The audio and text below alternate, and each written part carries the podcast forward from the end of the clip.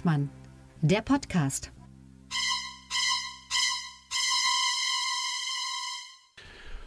Freue mich sehr, liebe Freunde des gepflegten Podcastes. Hier ist Luck und Hengstmann, Teil 2 des Jahresrückblicks 2023, Folge 65. Und ich freue mich, am anderen Ende unserer Videokonferenz zu begrüßen in Berlin Tilman Lucke. Hallo Tilman. Hallo Sebastian und ich begrüße dich, Sebastian Hengstmann aus Magdeburg. Und warum hänge ich so auf dem F fest? Weil wir in unserem äh, satirischen Jahresrückblick alphabetisch vorgehen und nun ratet mal, was der nächste Buchstabe ist richtig. Das G. Nein, natürlich, das F. Und, und vorher will ich mit dir noch kurz anstoßen. Äh, wir haben ja uns ein Getränk geholt, das immer noch genau. offen ist, seltsamerweise seit dem letzten Podcast. Genau. Nein, Transpa Transparenzhinweis, wir, sind, wir haben das alles voraufgezeichnet und machen genau. es in einem Rutsch durch. Genau. Und äh, darum können wir jetzt auf das jetzt große aktuelle Ereignis, auf das ihr jetzt gerade alle wartet, über das wir eigentlich reden müssten, können wir jetzt natürlich gerade nicht reden. Genau. Wir sind jetzt bei F. Was äh, äh, hattest du bei F, Tillmann? Ich hatte Flugblatt. Ah, ich vermute, das geht in ein ganz bestimmtes Bundesland. ja, also das ist ja also natürlich der Skandal des Jahres oder Skandal ist einfach noch zu wenig gesagt. Also dass jemand äh, wie Hubert Aiwanger dann sich ähm, äh, so aus der Affäre zieht, in, wie er es gemacht hat. Also die, äh, an dieser Sache ist ja alles absurd. Also erst ist ja das Flugblatt aufgetaucht aus seiner Schulzeit als 17-Jähriger 1988 äh, ford, äh, kündigte er auf einem Flugblatt in der Schule an, äh, ja, alle möglichen Menschen zu vergasen oder zu erschießen, was auch immer. Äh, und Freifahrtschein durch den Schornstein oder so ähnlich. Ja, und dann kam, ein, zwei Tage später kam raus, äh, kam von seiner Seite raus, das war sein Bruder, der damals in der Schulzeit gar nicht so aufgefallen war wie er, der auch nicht aussah wie Heinrich Himmler. Ähm, äh, umgekehrt, äh, Aiwanger als Schüler sah schon sehr absurd aus, hat auch vor dem Spiegel Hitler parodiert hm. oder eben nicht parodiert. Ähm, Sondern äh, imitiert. Imitiert, genau. In seiner Presse, äh, in einem Pressestatement sagte er das sehr ausdrücklich. Ich habe nicht Hitler vor dem Spiegel nachgemacht. Das ist so, wenn man, wenn man sowas sagt, da muss man sich das Wort nicht einfach wegdenken. Genau. Äh, darum jetzt ganz kurze Frage, Tillmann. Wie sauer bist du, dass du keinen Bruder, sondern nur eine Schwester hast? Ja, also äh, äh, noch ist ja jetzt nichts äh, von mir nach außen gedrungen, aber ich sagen wir mal so, es gibt so ein, drei, ein bis fünf Zeitbomben, äh, die rauskommen könnten von mir und deswegen bin ich froh, dass ich, ja, also wenn, dann müsste ich mir noch einen Bruder ausdenken, aber ich denke selber. Oder du müsstest es deiner Schwester in die Schuhe schieben. Ja, aber selbst das könnte äh, durchgehen. Also den, die Bayern haben ja dann auch äh, ihn extra noch gewählt, 4 Prozentpunkte plus, zweitstärkste Kraft für die NSDAP bei der, also für die Freien Wähler bei der Landtagswahl äh, als Belohnung, ja, weil sie gesagt haben, ja, vergasen ist nicht so schlimm, beziehungsweise Je, wer wollte denn schon mal nicht irgendjemanden vergasen in seiner Jugend? Da traut sich noch einer was.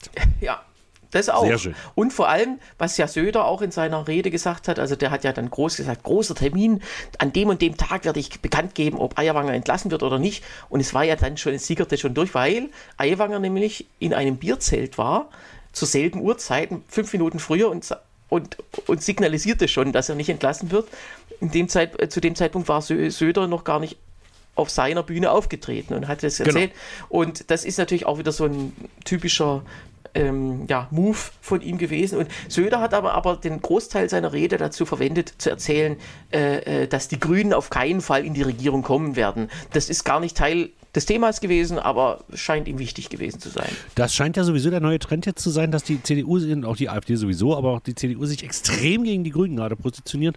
Das heißt, die Wahrscheinlichkeit von Schwarz-Grün ist, äh, die Hessen haben es ja auch nicht gemacht, da kommen wir aber noch zu, ähm, scheint vom Tisch zu sein, Schwarz-Grün. Ja, also was, nee, das glaube ich nicht. Das ist immer, das ist oft Wahlkampfrhetorik und am Ende, gerade in Hessen vor zehn Jahren, gab es ja auch, äh, hätte es ja keiner gedacht, dass am Ende die zwei Parteien zehn Jahre lang so, so gut zusammenregieren. Ähm, und wenn es die Mehrheit erfordert, also klar, wenn man andere Möglichkeiten hat, das hat sich in diesem Jahr gezeigt, in Berlin und in Hessen, dann nimmt man lieber die SPD. Ähm, das, äh, aber wenn es eben keine andere Möglichkeit gibt, dann gibt es halt ganz klar Schwarz-Grün. Ja, genau.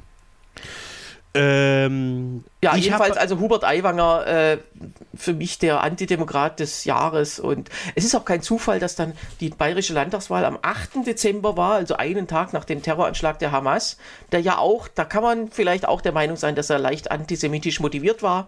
Also die, das war sozusagen die Antisemitismus-Festspiele an jenem Wochenende. Okay. Ja, vielleicht. Aber zu Antisemitismus kommen wir auch noch. Ich habe bei F nur ganz kurz Finnland, weil ich fand das nicht ganz uninteressant, dass Finnland ja tatsächlich äh, jetzt NATO-Mitglied ist oder zumindest mhm. aspiriertes NATO-Mitglied. Ähm, Ach, was ist denn aspiriert, angehaucht? Genau. Nein, also tatsächlich äh, am 4. April ähm, genau. Äh, äh, beigetreten. Ähm, ja, äh, das, das Problem ist, äh, dass Putin damit ja genau das erreicht hat, was er eigentlich verhindern wollte, nämlich dass alle Länder rund, ihm, rund um Russland auf einmal alle in die NATO eintreten. Mhm. Weil Schweden und Finnland waren ja immer neutral, zumindest was sie, also eigentlich nicht, man wusste auf welcher Seite die stehen, aber die waren zumindest nie NATO-Mitglied. Und jetzt sind sie eingetreten, weil eben sie jetzt auf einmal Angst vor Putin haben. Und äh, ganz ehrlich, wenn ich an einer Staat von Russland wäre, das Erste, was ich machen würde, wäre in die NATO einzutreten. Ja, oder in Russland eintreten, wenn man, wenn man eben sozusagen zwangsweise. Nein, da wenn, muss man, man ja nicht eintreten, da muss man ja nur abwarten. Ja, stimmt. Ja. Deswegen, also okay. äh, äh, auf Schweden wird noch gewartet, weil der türkische Präsident Erdogan das ja alles noch verzögert. Angeblich, er hat ja, das hat er jetzt mindestens drei, vier Mal gesagt, immer, äh, äh, äh ja, ja, ja, ja, wir ratifizieren diesen Beitritt bald bald, bald, bald, ja, im, und dann immer so ein bisschen wie den Deutschlandtakt, also irgendwann in der Zukunft. Ähm, und noch ist es nicht ratifiziert und das türkische Parlament äh, könnte das jederzeit auf die Tagesordnung setzen. Und Ungarn segelt auch noch im Windschatten der Türkei, also die haben das auch noch nicht ratifiziert. So. Ja, wird genau. aber 2024, also könnte ich mir vorstellen, dass es dann endlich mal ja. auch wird. Wobei es ist ja klar, bei Finnland war die Notwendigkeit dringender, weil die eine direkte Grenze haben. Schweden hat ja keine direkte Landesgrenze zu Russland. Ja, genau. Und äh, insofern Aber ist die Reihenfolge besser als andersrum. Genau, ansonsten hätte man sich das ja nach und nach holen können. Gut, äh, kommen wir zum nächsten Buchstaben. G. Was hast du bei G? Bei G habe ich Glyphosat.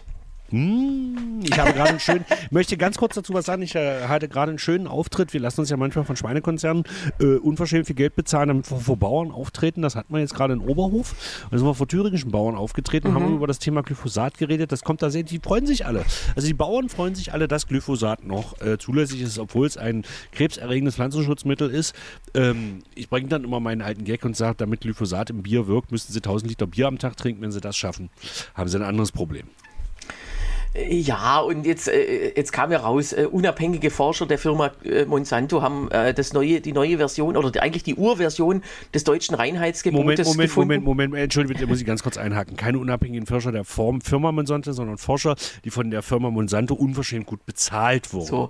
Und die haben, die haben die, die, alte Urfassung des deutschen Reinheitsgebotes gefunden und da steht ausdrücklich drin, dass Glyphosat unverzichtbarer Bestandteil wegen des herben Geschmacks ist. Natürlich.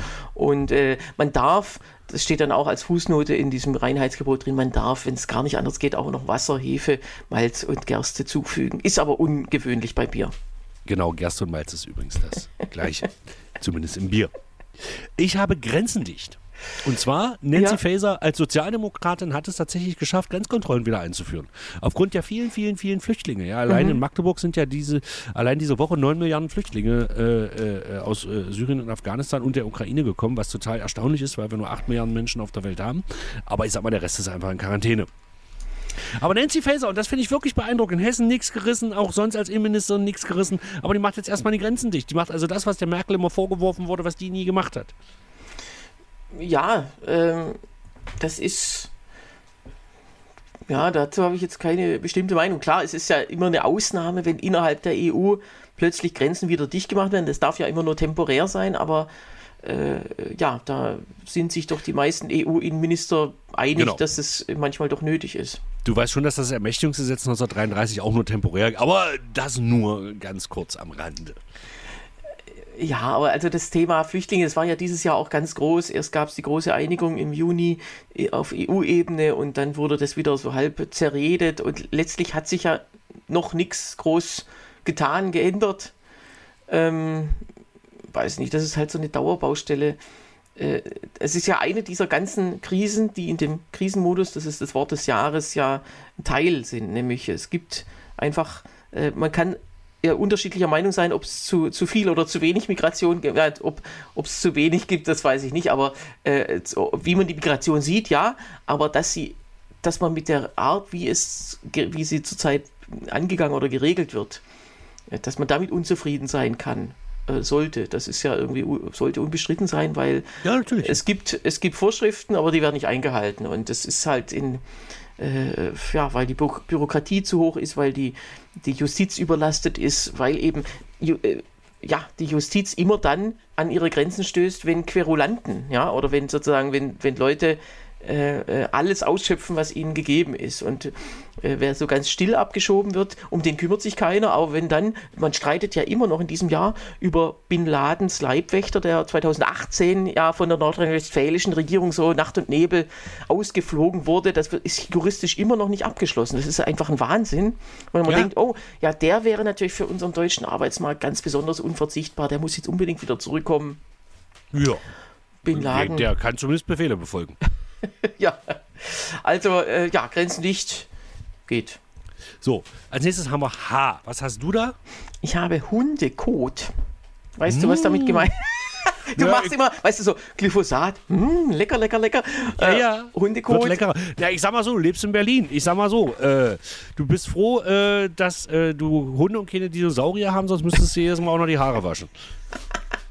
so gesehen, ja, Hundekot ist äh, immaterielles Weltkulturerbe von Berlin. Genau. Und Aber ich kann dich beruhigen, nicht nur da. Ja, äh, es geht eher um Hannover, hätte man auch mit H äh, sagen können. Mhm. Äh, nämlich, ähm, es gab äh, den Ballettdirektor von Hannover, ist auch äh, ein toller Mann, Marco Göke. Und der hat im Februar, war nicht einverstanden mit dem, was eine FAZ-Journalistin über sein Ballett geschrieben hat. Ach, die Nummer. Alles genau, klar. und er hat ihr dann einfach, äh, hat sie im Foyer bei, äh, bei der Premiere eine, in einem Theater äh, quasi zufällig angetroffen und hatte zufällig ein, äh, ein Beutelchen mit Hundekot in seiner Tasche, wie man so macht, wenn man in so einer Theaterpremiere geht und hat ihr das also ins Gesicht geschmiert, um ihr zu zeigen, dass sie ihn immer mit Scheiße bewirft und so. Also es ist, an der Sache sind auch wieder so verschiedene Sachen absurd, weil ehrlich gesagt, also Ballett. ja. Was sagst du zu hm. Ballett? Naja, äh, zu Ballett sage ich gar nichts. Aber wie oft hast du schon drüber nachgedacht, einem Kritiker, der über dein Programm geschrieben hat, äh, Hundekot zukommen zu lassen? Doch des Öfteren schon, oder? Nee. Also ehrlich gesagt, Kabarettrezensionen, wenn sie überhaupt kommen, das ist ja, ja. wirklich selten, hm. sind meistens, also ich stehe meistens neulich jetzt diese Woche wieder, äh, das ist ein super Artikel, also fast ein bisschen zu, zu stark gelobt, also, aber ich kann mich nicht beschweren. Okay, also bei uns geht es natürlich wirklich auch. Aber äh, ich habe eine sehr schöne, dass mal jemand mir erzählt, wie er sagte, mein lieber Herr Kritiker, ich sitze hier an dem kleinsten Ort meiner Wohnung. Ich habe Ihre Kritik vor mir liegen. Gleich wird sie hinter mir liegen. Ja, ja, das ist halt, aber, aber äh, äh, klar kann man sagen, äh, Verrisse. Es gibt ja auch Kritiker, die, die einfach sofort verreisen, ohne es vielleicht gesehen zu haben. Genau. Nun muss man aber sagen, das ist staatliche Kunst, äh, dieses Ballett. Und da, da geht so viel Geld rein. Und wir als freischaffende Künstler, die, ja, ja. die äh, in der Regel, also außer wenn man jetzt eine Förderung kriegt oder so, äh, eigentlich kein, vom Staat kein Geld kriegen. Wir müssen uns anstrengen und müssen alles Geld komplett selbst reinwirtschaften. Und dieser genau. Ballettdirektor, dem kann egal sein. Also es ist ja auch, ich kann mir vorstellen, dass das auch einer ist, der, wenn er schon über Hundekot in der Tasche nachdenkt, dass er wahrscheinlich auch gelegentlich auch mal eine Inszenierung mit Code oder mit anderen Dingen macht. Ist genau. ja in, in modernen äh, äh, staatlichen Einrichtungen auch gar nicht un unüblich. Und dann ist so einem scheißegal, ob da ein Zuschauer, äh, ein einziger Zuschauer auch nur drin sitzt oder ob die vielleicht alle aus Protest zur Pause gehen äh, und so weiter. Und diese Haltung, die kotzt mich halt an von, von so staatlichen, äh, naja, äh, ja, äh, Institutionen, Institutionen, die, Kultur, die, die sozusagen für sie nur, also äh, sagen, ich will jetzt besonders modern sein, ich mache hier sowas, was möglichst keiner versteht, was auch keiner sehen will und mir sind die Zuschauerzahlen egal und, und dann äh, sich darüber aufregen, dass das dann auch noch verrissen wird. Im Gegenteil, eigentlich, manche sind ja auch stolz auf Verrisse. Und, äh. und für mich ist das so ein, so ein richtig degenerierter Typ, der, äh, der einfach überhaupt keinen Respekt hat vor dem Geld, was er da wirklich zu Tausenden oder zigtausenden Euro äh, rausbläst und zum Schornstein rausjagt. Äh, und sein Gehalt ist wahrscheinlich auch nicht das niedrigste gewesen. Gut, jetzt ist er ja immerhin gefeuert. Aber äh, also das, das ist wirklich äh, so eine Haltung. Ähm, wir dürfen alles und, und auch, ja, so typisch öffentlicher Dienst eben auch. Ja, Geld kriege ich eh. Ist egal, was ich mache. Genau. Und in so einem Fall wäre es sogar besser, wenn er gar nichts machen würde. Wenn er sagen würde, ich lehne mich zurück, ich äh, lass mich krank schreiben, dann wäre es vielleicht sogar besser oder weniger Schaden anrichten, als wenn er Ballettstücke inszeniert. Das ist wirklich, das ist wirklich, ich würde auch sagen, also das ist, das ist Hundekot. So, wobei man den großen Vorteil, dass die Intendantenverträge meistens äh, befristet sind. Das muss man tatsächlich auch dazu sagen. Seiner ist habe, sehr befristet gewesen. Ich glaube, ja. bei, bei, bei, bei, meinem H kommen wir schnell durch, weil haben wir schon drüber geredet. Ich habe jetzt Hartz IV stehen, meinte Bürgergeld hatte aber bei B. Barbenheimer. Deswegen sind wir bei dem Thema durch. Kommen wir zum nächsten Buchstaben. Das ist I. das I. Und da habe ich äh, Ibanez, also Francisco Ibanez, mhm. ähm, äh, ein Comiczeichner, der in diesem Jahr gestorben ist. Clever äh, und smart. Clever und smart. Ähm, ein, Held meiner Kindheit, kann man so sagen. Genau. Also ich habe da dann auch nochmal reingeschaut in die Alben, die ich noch habe. Äh, ich bin ja eher Sammler von, von Disney-Comics, aber Clever genau. und Smart hat, hat mich damals auch total äh, ja, halt angefixt, weil dieser Humor wirklich ähm, ja, für, für, für, Jugendliche doch ziemlich ulkig ist und auch die deutschen Übersetzungen waren immer sehr, äh, auch mit Wortspielen noch gewürzt. Genau. Empfehle ich äh, eine unserer Sommerfolgen, wo wir über lustige Taschenbücher reden, reden wir auch kurz über Clever und Smart. Mhm. Äh, ich habe das als Kind gelesen und habe es wieder weggelegt und finde, dass ich jetzt mal wieder damit anfangen müsste, weil ich glaube, der Humor ist einfach für Kinder einen Schritt zu drüber.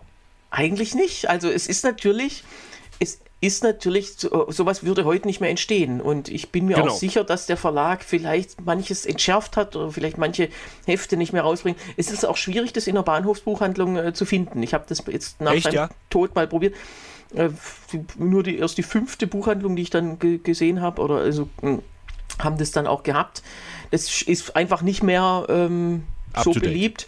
Äh, aber es gab natürlich viele äh, ja, Chinesenwitze oder, oder was, äh, ja, äh, dunkelhäutige Menschen wurden natürlich auch äh, dargestellt. Also es ist äh, auch nicht mehr ganz PC. Ja, das sowieso nicht, aber es ist trotzdem muss man halt bei sowas manchmal zugeben, dass es doch einfach zum Lachen bringt. Äh, muss tatsächlich nicht mehr, vielleicht habe ich früher tatsächlich auch mehr Witze lustig gefunden, als ich es heute tun würde, aber ich bin jetzt nicht so einer, der sich das dann verbietet, wenn es wirklich gut gemacht ist und da muss ich sagen, Ibanez war einfach so ein Vorreiter und der hat wirklich ja viele Jahrzehnte lang gezeichnet, auch, auch andere, auch andere Comicreihen. Äh, aber nur, also äh, Clever und Smart war das be be be beliebteste, ist ja auch weltweit exportiert worden und muss ich sagen, also toller Typ. Ich habe Israel bei ihm, mhm. allerdings nicht jetzt den Krieg, weil ich glaube, darüber brauchen wir jetzt nicht reden.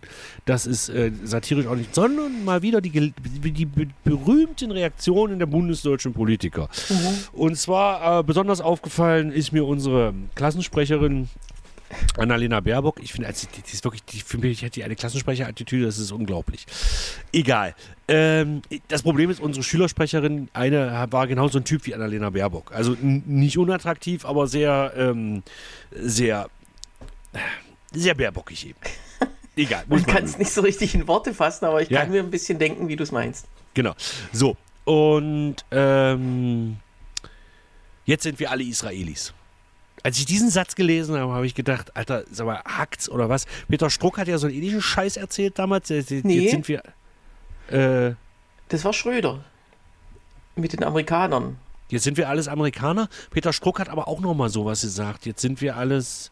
Nee, der hat gesagt, ja. Deutschlands Sicherheit wird am Hindukusch verteidigt. Nein, aber jetzt sind wir alle Spanier oder so, als, als, als, als dieser Anschlag in Madrid war oder ja. so. Da auch, auch nochmal irgend so ein Scheiß. Ja. ja, aber der Urheber dieser, dieser, sagen wir mal, kulturellen Aneignung war ja John F. Kennedy, der ja ein Berliner war. Genau, ich bin ein Berliner und der meinte halt nur diesen, diesen Krapfenpfannkuchen, also da, wo, da, wo Marmelade drin ist, genau. Ja. Ähm, nein, das ging mir einfach furchtbar aus dem Sack, was soll das? Also, was, was soll, ich bin kein Israeli. Und ich entschuldige bitte, ja, ich fühle mit den Opfern mit, sofern wie ich das kann. Ich fände es furchtbar, äh, wenn das alles hier passieren würde, aber ich habe jetzt auch keinen Bock, über den Nahostkonflikt zu reden. Aber wie kann man denn sagen, jetzt sind wir alles Israelis? Die, Dummdreistigkeit. Ich weiß, was sie damit ausdrücken will, aber es ist einfach nur dummdreist. Ja, ich sehe das nicht so streng. Also das ist vielleicht auch nicht meine Wortwahl, weil es halt so ein bisschen fast abgegriffen ist. Aber man muss äh, schon sagen, dieser, dieser Tag, als dieser Terroranschlag passierte, das ist schon. Übrigens der ehemalige Jahrestag der DDR, bloß mal so. genau, Sarah Wagenknecht gefällt das. So. Äh, doppelter do, oder eigentlich dreifacher Jahrestag, weil es auch nur noch Putins Geburtstag ist gleichzeitig. Mhm. Also 7. Oktober, das wird der neue 9. November, würde ich jetzt mal sagen. Nur ohne einen guten, einen guten Tag. Also, äh, das wird da wirklich. Äh, naja, schon seiner, seiner Trauer Ausdruck verleihen. Das ist einfach, das ist halt zivilisatorisch so, so unten durch und das kam ja jetzt in den letzten Wochen auch immer mehr raus, oder eigentlich will man es gar nicht so richtig konsumieren, was da alles die Untersuchungskommission äh, äh, quasi auch berichtet oder was Ärzte berichten, wie sie die Opfer vorgefunden haben, äh, Forensiker, aber auch Ärzte, die dann die Überlebenden versorgt haben. Das ist ja wirklich ein, oder nach der Geiselfreilassung, wenn die Opfer da untersucht werden, das ist ja wirklich das, das äh, so, so schlimm. Und ja. ähm, dass man da versucht, das in Worte zu fassen, es ist ja schon so, klar, als Politikerin muss man ja alle Nase lang mal irgendwelche schlimmen Dinge kommentieren oder auch äh, Beileid an alle möglichen ausgeben. Aber das ist halt schon so ein Tag, äh, so einen gibt es in der Geschichte äh, selten, dass, genau. man, da, dass so was Schlimmes passiert und äh, Na, das, letzte, das letzte große Ding war ja, denke ich, also vergleichbar mit dem, also ja nicht ganz, aber doch schon der 11. September, oder?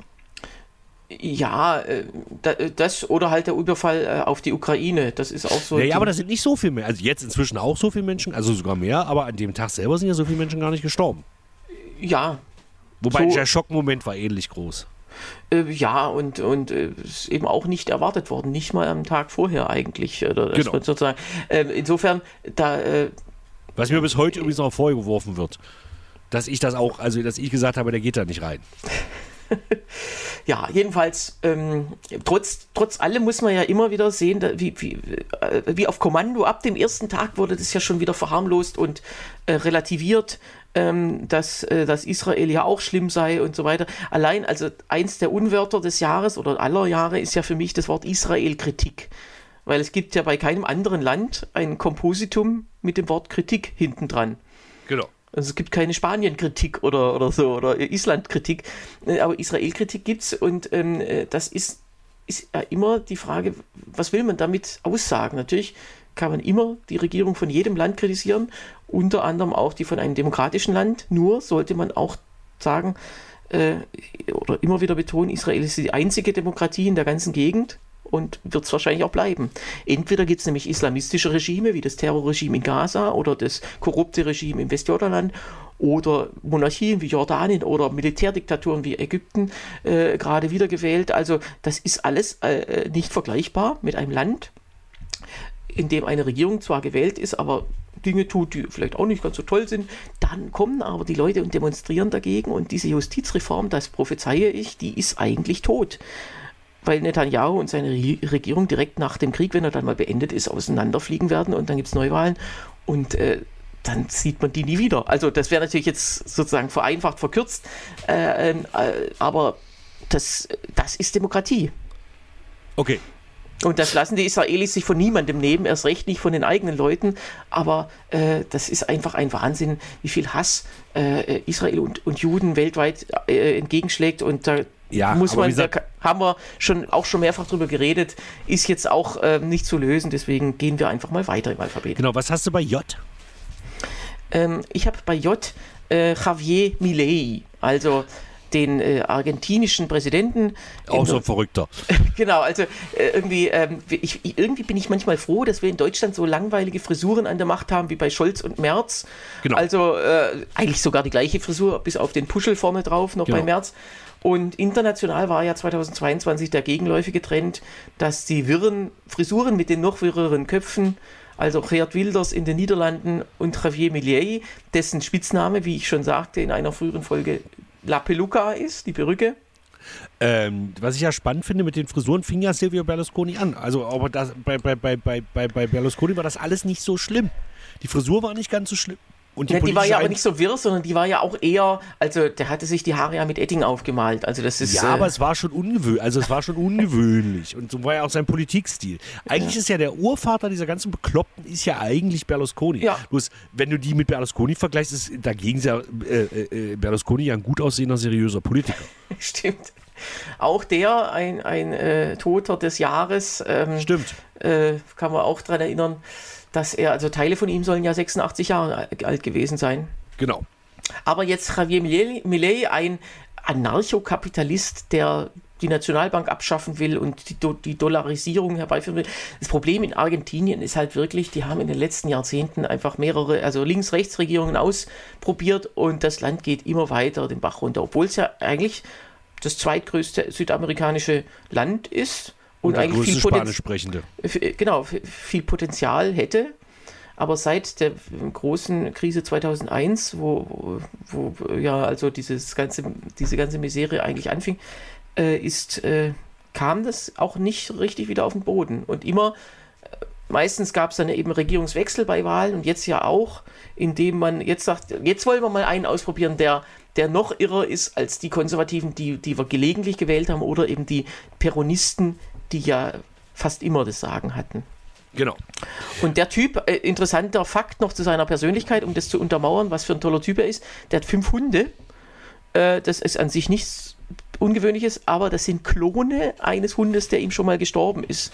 Oh Gott. Und die hat, er nach, die hat er nach Wirtschaftswissenschaftlern benannt. Also, aber du weißt schon, wie man klont. Also du, du, nimmst ja nicht die Zelle eines Hundes und machst daraus einen neuen Hund, ja. sondern, sondern du nimmst die Zellen der Eltern und die vervielfältigst du. Das heißt, der muss also schon bevor es diesen Hund gegeben hat, daran gedacht haben, ihn später irgendwann mal zu klonen. Wahrscheinlich. Und äh, ist auch interessant, also die, äh, also der eine Hund, der Originalhund hieß Conan, also der Barbar. Das zeigt ihn ja auch immer, der mhm. rennt ja auch immer mit so einer Kettensäge rum, will alles zerstören. Und die anderen Namen, äh, das sind Robert Lucas, also Robert Lucas ist ein äh, Wirtschaftswissenschaftler, ein sehr libertärer. Äh, Milton, also Milton Friedman und dann noch Murray, Murray äh, Murray. Murray, äh, Murray Rothbard, ein, äh, also sozusagen lauter Leute, die eigentlich den Staat zerstören wollten und so. äh, die laufen jetzt direkt neben ihm äh, durch den Präsidentenpalast. So, bei mir geht es ähnlich tatsächlich mit J. Ich habe Evgeny Prigozhin. Ja, so. genau. Ja Putins Wagnerknecht. Ja, ein Held der Arbeit, das muss man wirklich sagen, der ähm, auf unglücklichen, der ist einfach missverstanden worden. Ja, ja, der wollte diese ganzen Armeeleute abschauen. Der wollte, der wollte die ganzen Armee, ist, also ist nach Moskau gegangen und ist auf dem Weg nach Moskau, wollte die ganzen Armeeleute und wollte dann Putin die Hand schütteln und sagen, hier, guck mal, ich habe dich von den unfähigen Idioten.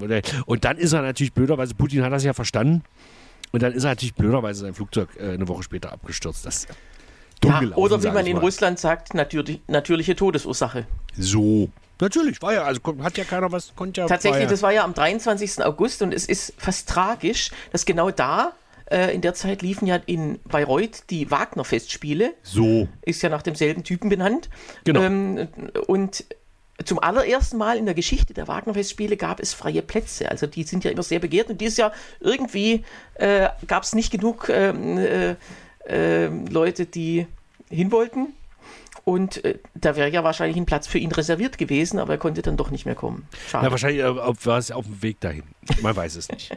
Man weiß es nicht, aber das ist wirklich einer, um den es nicht schade ist. Andererseits hätte, wäre es spannend gewesen, was gewesen wäre, wenn er sich bei diesem Putsch im Juni irgendwie durchgesetzt hätte, aber es war ja dann doch ein, Pü ein Pütschchen. Jean Pütsch wäre das, war, war das vielleicht so. Nur. So. Ähm, apropos, hast du mitgekriegt? Also wir, wir nehmen jetzt, also wir sind in zwei Wochen, wir haben das hier vor zwei Wochen aufgenommen, muss man ja jetzt tatsächlich sagen, oder vor anderthalb Wochen, so genau wissen wir es noch nicht. Ähm, Ist immer ah, gut, wenn du es trotzdem sagst, ja? Ja, fiel mir gerade ein, in dem Moment, wo ich sagte. Hast du mitgekriegt, dass Nawalny verschwunden ist? Äh, ja, was heißt verschwunden? Er wird da noch im Gefängnis sein. Die Frage ist halt, ob er noch lebt oder nicht, ja. Mhm. Aber ja. Äh, er wird ja jetzt nicht woanders sein. Naja, man weiß es nicht. Oder in einem anderen Gefängnis, aber es ist jetzt nicht so, dass er in Wuppertal eine Herrenboutique aufmacht. Mit dem Papst zusammen. Ja. Apropos Papst, kommen wir zum nächsten Buchstaben, nein, zum K. Nein, äh, wir machen zunächst mal äh, ein, äh, ein Update für unsere äh, zehn Prognosefragen. Du lagst mit den ersten zwei Fragen, also wir haben uns Anfang des Jahres hm. 2023 zehn Fragen gestellt gegenseitig mit Prognosemöglichkeiten und bei den ersten beiden hattest du den Punkt bekommen und ich nicht. Und jetzt haben wir Punkt 3. Wenn du schon so betonst, dann vermute ich mal, jetzt bist du dran. Ja, wie verändert sich das russische besetzte Gebiet der Ukraine? Äh, wird es größer, kleiner oder bleibt es im Wesentlichen gleich? Mhm. Und ich habe das auch mal recherchiert, da gab es äh, äh, bei der Neuen Zürcher Zeitung gibt es eine wochenaktuelle Karte, wo man den Fondverlauf quasi nach, auch, aber, nachklicken äh, kann, ja. Mh. Und äh, also du hast gesagt, der bleibt im Wesentlichen gleich und ich habe gesagt, der, äh, der Anteil der, des russischen besetzten Gebietes schrumpft und hast leider auch du den Punkt bekommen. Also man kann da quasi keinen Unterschied zum Jahresanfang sehen. Es gibt hin und her ein paar Dörfer, äh, aber es ist im Wesentlichen gleich. Es ist Wetter. Ja, leider. Äh, ja, da wünsche ich ja mir, dass ich, dass ich recht gehabt hätte, aber es ist halt nicht so. Genau. Und da, damit verbunden Frage Nummer vier, wird der Ukraine-Krieg enden?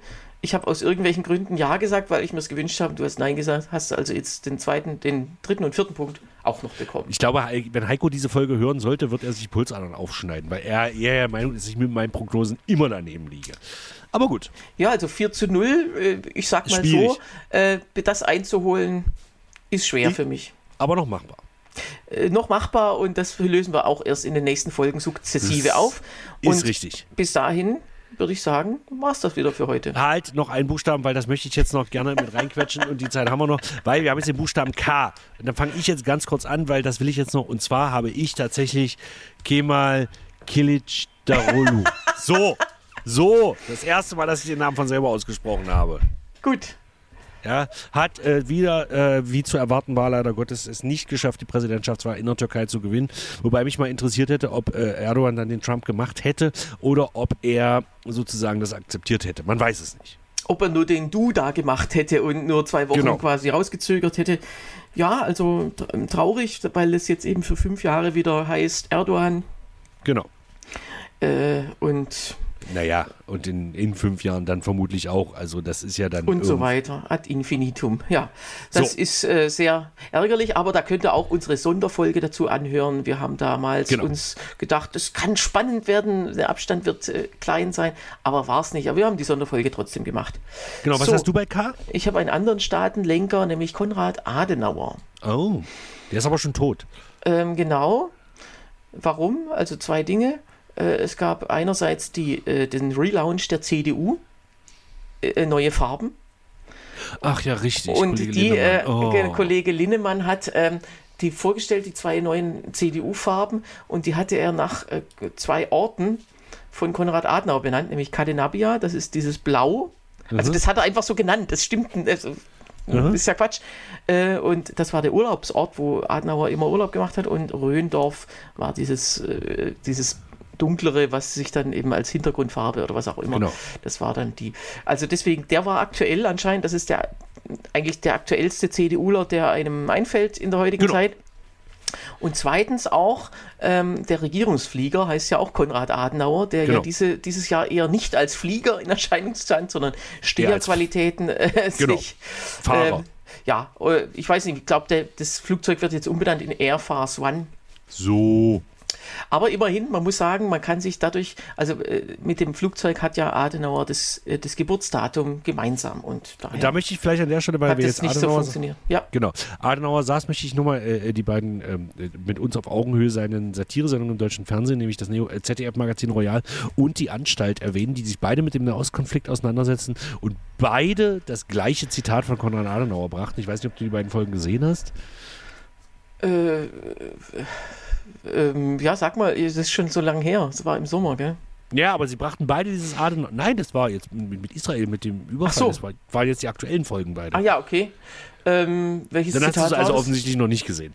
Äh, ähm, die brachten beide dieses Adenauer-Zitat, dass äh, die, die Versöhnung mit dem, Jüden, mit dem Juden an sich nötig ist, weil das jüdische Volk immer noch sehr mächtig ist. Und da muss man sich als Deutscher ja auch um Versöhnung kümmern. Brachten beide, überhaupt waren die Sendungen beide sehr ähnlich. Also ja. äh, auch, die, auch die deutsche Satire im ZDF ist auch noch beides ZDF. Ja wahrscheinlich gleich einen Redakteur gehabt, der sagt, ihr macht mal beide das gleiche. Also es war sehr schön. Wobei ich Kollegen Zingsheim da wirklich bei einer Anstalt mal sehr herausheben muss. Der hat mir wirklich ausnehmend gut gefallen. Aber wie gesagt, ZDF-Mediathek. Ja, Zingsheim ist so für mich so ein rotes Tuch. Der prahlt ja immer damit, wie, wie viele Kinder er hat und was für ein toller Vater er ist. Mhm. Also, das ist einer von diesen Lappenvätern, die wahrscheinlich tatsächlich gar nichts machen. Und er hat zu Beginn der Corona-Krise auch mal gesagt, irgendwas, also ganz schlimm, wie die Kinder und die Eltern jetzt behandelt mhm. werden vom Staat. Also, der hat, und dann hat er gesagt, ähm, Kinderngeld, Elterngeld, einfach mal eine Null dranhängen, wie wär's? Also wirklich, da denkt man, also der ist ja nicht mal, der, dem wäre also der wäre sogar für die Linkspartei zu handaufhalterisch. Ich finde es eine Frechheit einfach, den Staat zu Gut. beschimpfen, dafür, dass es Geld gibt, aber eine Null dranhängen. Also so, so, so ein Idiot keine Ahnung, ich kenne ihn ja persönlich, weil wir ja damals äh, ihn besiegt haben, muss man ja, ja. sagen. Wir haben ja 2006 in Rheinheimer Satire-Löwen gegen das Bundeskabarett, äh, seines Zeichens Martin Zingsheim als Pianist, Henry Schumann, der jetzt heute was anderes ist, und äh, äh der dritte Typ, weiß ich nicht, ich glaube, der moderiert irgendeine so Sendung auf ProSieben gerade. Grüße an Sebastian Puffbaff, der überhaupt nicht mehr weiß, wer wir sind, glaube ich. Ist ja auch scheißegal. Damit möchte ich die heutige Folge beenden. Wir hören uns ähm, in der nächsten Folge, Folge 66 unseres satirischen Jahresrückblicks, da machen wir dann weiter mit dem Monat L, liebe Hörenden. Äh, ansonsten schöne Zeit, Tillmann. Bis dahin. Tschüss. Bis dann.